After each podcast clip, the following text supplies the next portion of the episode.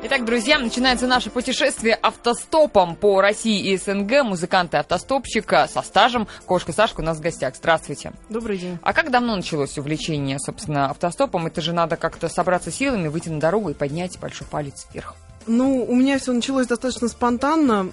Не так давно, 2007 год, я опаздывала на собственный квартирник в Ростове. Мгм. Это такой- А, опаздывали где? В Ростове же или в Москве? Нет, я должна была выезжать из Воронежа и ехать в Ростов. Ага. То есть у меня был вот одним вечером э, концерт в Воронеже в клубе, следующий день квартирник в Ростове. Мгм.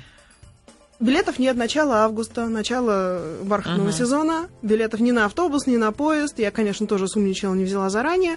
Выбора нет. То есть я отыграла, вечером я вышла на трассу, не- никакого опыта нет вообще, несмотря на то, что я уже общалась с этой автостопной тусовкой, читала книжку Антона Кротова «Автостопом по России», такая своеобразная библия автостопщиков. Поэтому теорию я знала. Вот, это меня спасло. А что гласит теория? Потому что мы-то знаем в основном по кинофильмам, где на замечательных американских хайвеях выходят люди в развивающихся от ветра ру- рубахах, вот, и пальчик вверх большой, и останавливаются огромные такие хромированные грузовики. Ну, на самом деле, примерно так все и есть. Ну, есть несколько основных правил, их можно найти в интернете, их можно найти там в тех же книгах, которые выпус- выпускал Антон Кротов. Нужно быть ярко одетым для того, чтобы, в основном для того, чтобы тебя не сбили. Вот, потому что техника безопасности, конечно, потому что, например, в сумерках человека, одетого там в темно-синюю рубашку и в синие джинсы, его не очень хорошо видно. А вот жилетка с катафотами, Да, совершенно верно. Жилетка с катафотами, какая-нибудь просто яркая майка, налобный фонарик. Это все не то, что не столько сигнал водителя, чтобы он остановился, сколько что там вообще хоть что-то есть.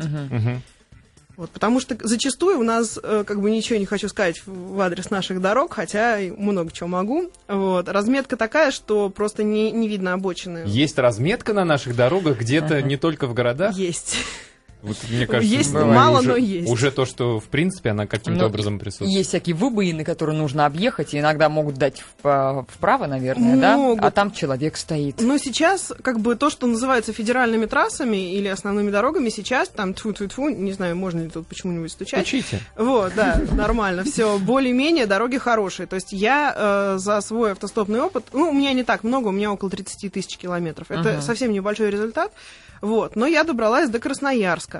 А, Вот. ну, нужно же в Ростов было. Ну, в Ростов нужно было в Или это уже в 2007 друг- а, году, а потом другой был раз. еще 2008, Подождите, это- 2009. А как закончилась, собственно, первая поездка? Не-не-не, это 30 тысяч за неполных три года. года, да. О, круто. Ну, я поняла, что это очень удобный способ передвижения, а так как я музыкант, мне нужно ездить по разным городам, играть концерты. Это действительно очень хороший способ экономить и иногда быстрее, чем поездами. Я добираюсь от города до А города. на любые ли расстояния вообще возможно такое передвижение?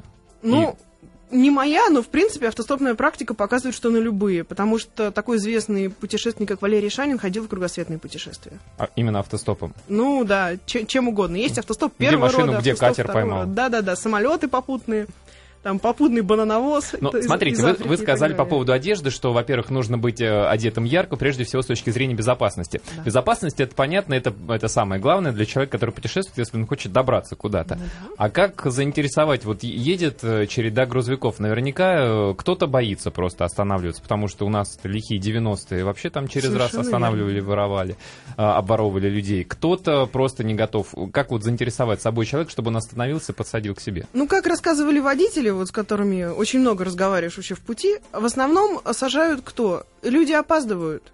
Им нужно разгрузиться, времени останавливаться нет, ложится вечер. Всё, Водитель понимает, что он сейчас начнет клевать носом. В этот момент он, как правило, к себе кого-то подсаживает, потому что за разговором, во-первых, человек развеселится, дорога проходит быстрее, просто веселее ехать. Э, Кабина грузовика, а меня вот больше всего берут дальнобойщики. Кабина грузовика это примерно 2,5-3 метра над землей. Оттуда прекрасно видно, кто стоит на дороге. Местный или это житель.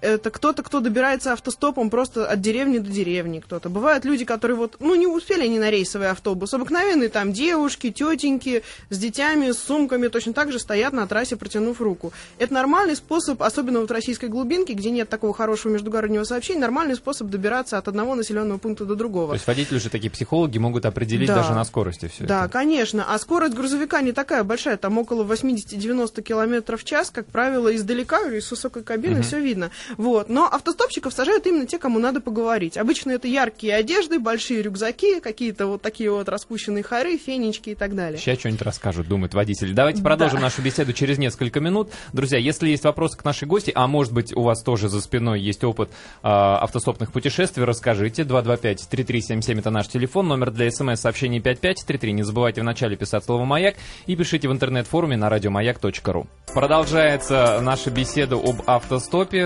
Э, говорим о том, как путешествовать, как правильно останавливать автомобиль. Итак, автомобиль остановлен. Вроде как, кстати, вот э, в некоторых, опять же, фильмах там э, стоят люди, табличка, куда ехать. Нужно вообще или бессмысленно это делать? Ну, вообще в России я пробовала, ничего не получается. Потому что вот что написано на табличке, народ, как правило, не Ну, читает. разглядеть, наверное, тяжело. Дело в том, да. что у нас дорог не так много. Как правило, она одна и ровная. Если ты даже где-то сворачиваешь, ну, попросишь водителя остановиться. Смысла в этом нет просто в этой табличке. Мгм. А, обычно, если водитель остановился, это значит, что все уже сто процентов ты сядешь в кабину и поедешь. Или там какие-то идут разговоры, переговоры, нужно заинтересовать. Я знаю много смешных анекдотов, там как-то еще песни Нет, если споют. водитель остановился, водитель готов меня в кабину посадить. И вот тут следующий момент техники безопасности. Надо посмотреть, насколько этот водитель безопасен. А как? Потому определить? что интуиция. Если ты занимаешься такими вещами, как автостоп, должна быть достаточно развитая интуиция, ей нужно верить. То есть, когда ты заглядываешь в кабину, там три человека, там на, на заднем сиденье уже две бутылки водки, говорят, а, гитара, ты нам сейчас петь будешь? Так, не, ребятки, я вам петь не буду, спасибо, спасибо, что остановились, всего доброго. Главное всегда быть вежливым, всегда улыбаться, говорить спасибо, извините, не надо, спасибо, я лучше дальнобоя подожду. А как, когда вот э, уже сидишь в кабине, кто задает тон разговора? Все-таки, с одной стороны, ты понимаешь, что ты не платишь денег, если это классический автостоп, это все бесплатно, Да, да, правильно? конечно. А, ты не платишь денег, но, соответственно, ты какую-то услугу должен водителю рассказать, ну, каким-то образом его развлечь, какими-то рассказами. совершенно а верно. как, нужно спросить, ну, про что вам рассказать? Да нет, обычно разговор завязывается как-то попроще. Я сажусь, всегда представляюсь, говорю, как меня зовут, говорю, куда я еду, зачем я добираюсь. Никакого секрета нет. И тут начинает, что, правда, что ли? Это у нас как бременские музыканты сейчас существуют. Я же музыкант, я же как бы еду всегда с гитарой, и в основном останавливаются те, кто видит, у меня чехол такой здоровый. Мгм. Вот. То есть, это у тебя что, контрабас? Я говорю, нет, это гитара. А ты мне сыграешь? Вот. Если кабина позволяет, я могу поиграть в кабине, не вопрос. У меня один раз был случай, я, э, я за- застопила белорусскую фуру, парня звали Макс, до сих пор помню. Вот, было это под Пермью. Я ехала, по-моему, из Перми в Ижевск. Да-да-да, точно, из Перми в Ижевск я ехала, вот там вот на Урале. Вот. И что-то мы с ним разговаривали, разговаривали. Он говорит, слушай, я никогда вообще музыкантов не подвозил.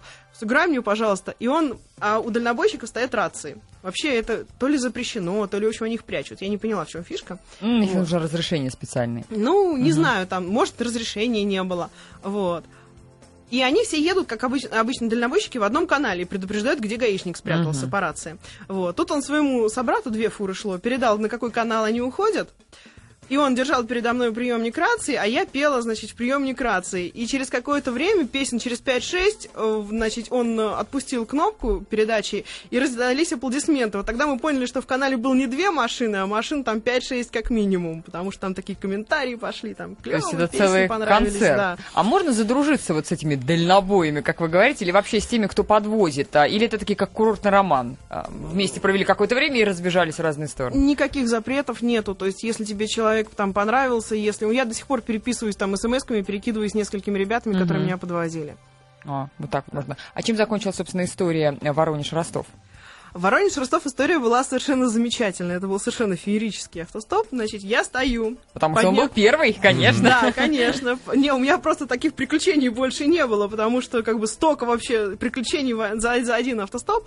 Я стою, значит, меня вывезли за Воронежский пост ГАИ. Вообще обычно останавливают машины после поста ГАИ. Считается как бы выезд из города, водитель вышел на трассу, уже расслабился, то есть можно кого-то подбирать, там можно как- как- как-то что-то себе позволить расслабиться, что гаишник уже на тебя не смотрит. Там прицельным оком я стою.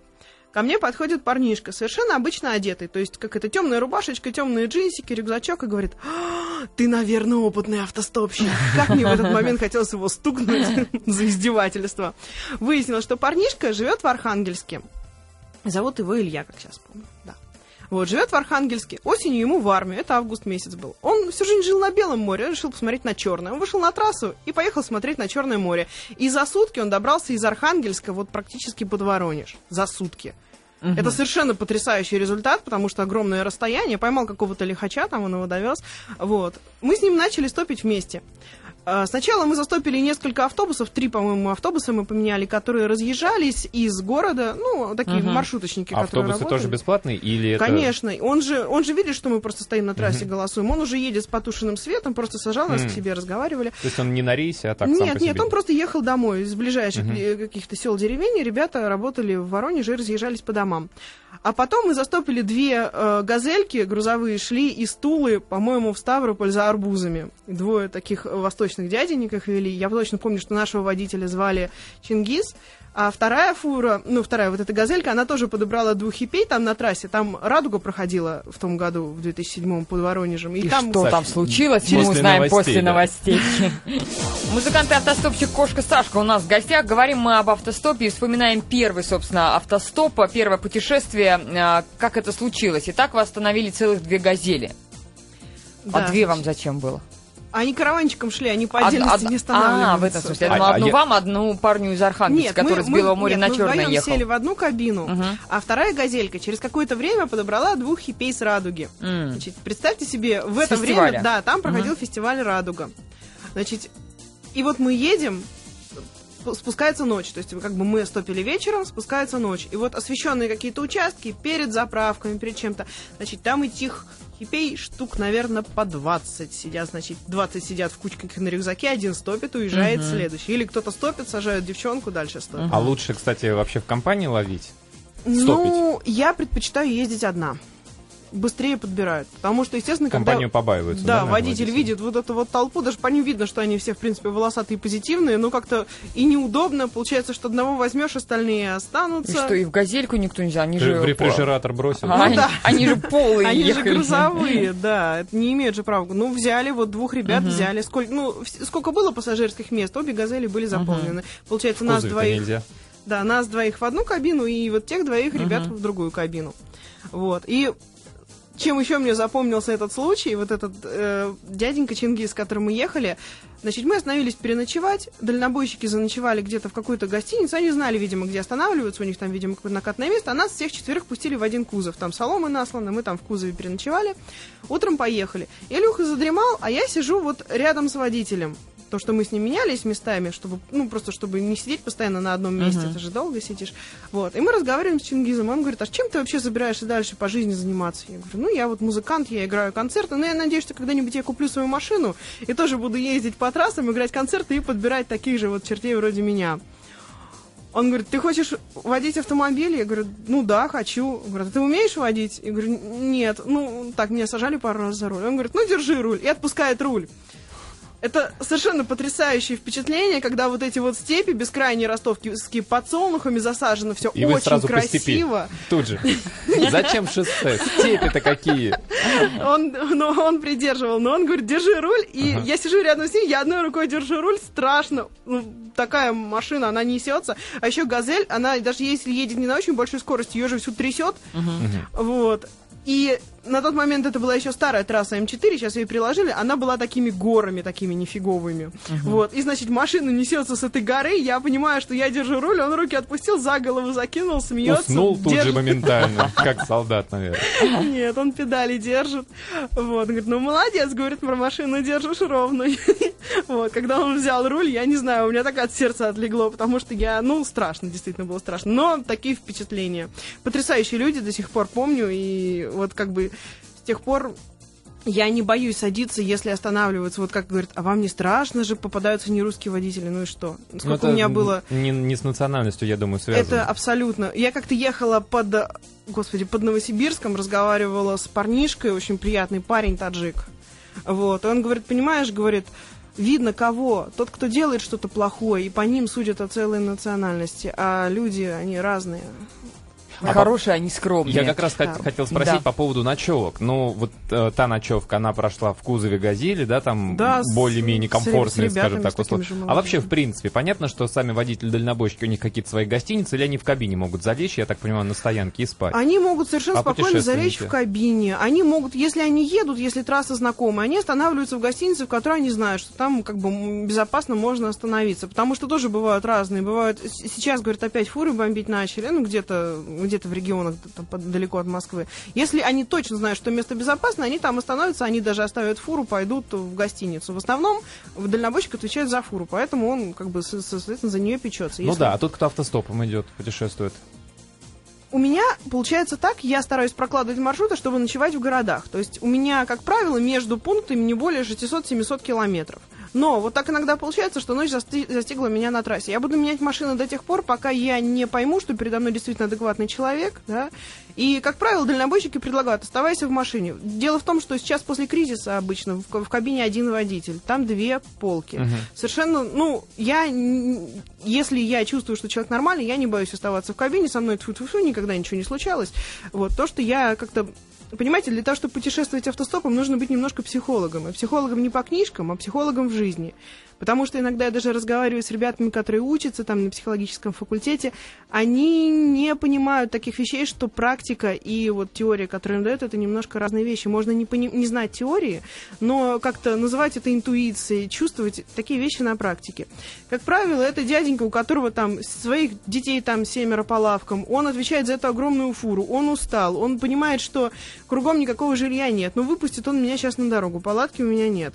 Ему проще закинуть меня на верхнюю полку, руку, сказать, все, спи нормально, никаких вопросов как бы это не вызовет. Вот, более того, понимаете, человек, который хочет сделать тебе что-то плохое, как правило, его видно сразу. То есть можно там отшутиться, там повеселиться, попросить остановить там на следующем повороте, сказать, что я здесь уйду на ночевку, вот. То есть это как-то чувствуется, что у человека в голове. Он задает какие-то какие вопросы скользкие.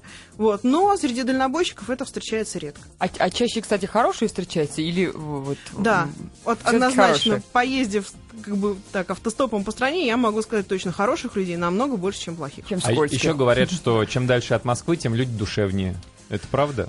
Не могу сказать, люди везде одинаковые. Вот плюс-минус по статистике люди везде одинаковые. То есть принято считать, что вы тут москвичи совсем зажрались. Uh-huh. Можно им подыграть и сказать, да, мы москвичи совсем зажрались, да-да-да. Но на самом деле люди плюс-минус одинаковые. Вот Серега тоже говорит, что девушек берут лучше. Вот секрет. А девушки не берут никого. Это правда? Девушки да. за рулем, они... Да, в основном останавливаются мужчины. Но было, было, были в моей, э, как в моей практике такие случаи, когда останавливались совершенно потрясающие тетеньки, с которыми мы очень долго ехали, разговаривали. Это вот. легковушки или легковушки. тоже? Да? Легковушки. Михаил Леонов вспоминает. Мы как раз опоздали на последнюю электричку, пришлось в город возвращаться автостопом. Нас было четверо с рюкзаками, интеллигентные в очках. Целых полчаса ни одна зараза не остановилась. Мы уже и деньги даже показывали. Наверное, девушкам проще. Ножку оголил, и уже целая колонна встала целых полчаса. Какой кошмар. А сколько вообще, кстати, вот Какой ужас. нужно? То есть это минимум, я так понимаю, да, который Нет, они простояли? Ну не то, что минимум, полчаса вообще это не срок. То есть, как бы, тем более, если ночью еще и четверо.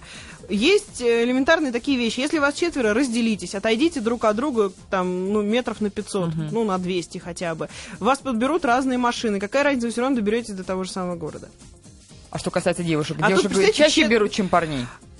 Ну, мне проще путешествовать, потому что я девушка и с гитарой. Mm-hmm. Но, с другой стороны, я стараюсь не подчеркивать то, что я девушка, соответственно, когда я стою на трассе. Меня mm-hmm. не всегда водители иногда подбирают, а только потом понимают, что перед ними девушка. То есть они подбирают человека с гитарой, mm-hmm. вот, а потом выясняется, что перед ними девушка. Это не так важно. То есть, как бы не броско одета. Это, как всегда, джинсы, какая-нибудь мешковатая рубашка, что-нибудь на голове повязано, и не сильно видно, что перед тобой девушка. Mm-hmm. Такое Александр прислал сообщение. Катал каталась э, стопом, но на короткие расстояния, когда было время, э, не было человека, который бы ездил туда, куда хотелось поехать. Одной было страшно ехать, не зная трассы, а теперь времени нет, но появились люди, которые постоянно зовут то в Питер, то к морю, то в Европу. А каталась тоже с гитарой, музыкантов драйвер вообще любит возить. Может, просто вместо чемодана тогда кофр от гитары, туда вещи побросал? Можно, но это такой элемент обмана, потому что, как правило, драйвер хочет, может попросить тебя сыграть. Вот. В этот момент нужно достать гитару и сыграть что-нибудь. А, а может драйвер дисквалифицировать? Ну, остановить машину, сказать, все, уходи. И за что так вот может? выгнать из своего домика движущегося? Я думаю, что может, но меня ни разу не выгоняли. Я не исключаю такой возможности, случаи разные бывают. Но это тоже, наверное, и там психолог с одной стороны, психолог с другой. То есть один да. присматривается к водителю, другой присматривается ну, к я могу сказать, что дорога обязывает. То есть, как бы тоже человек, который много перемещается, много людей видит, он тоже так смотрит как бы на людей немножечко с психологической точки зрения. Вообще на дорогах можно встретить кого угодно, там, от уголовника до академика. Совершенно не поймешь, кто перед тобой. Человек просто сидит за баранкой, а кто он по профессии, может оказаться совершеннейшим сюрпризом.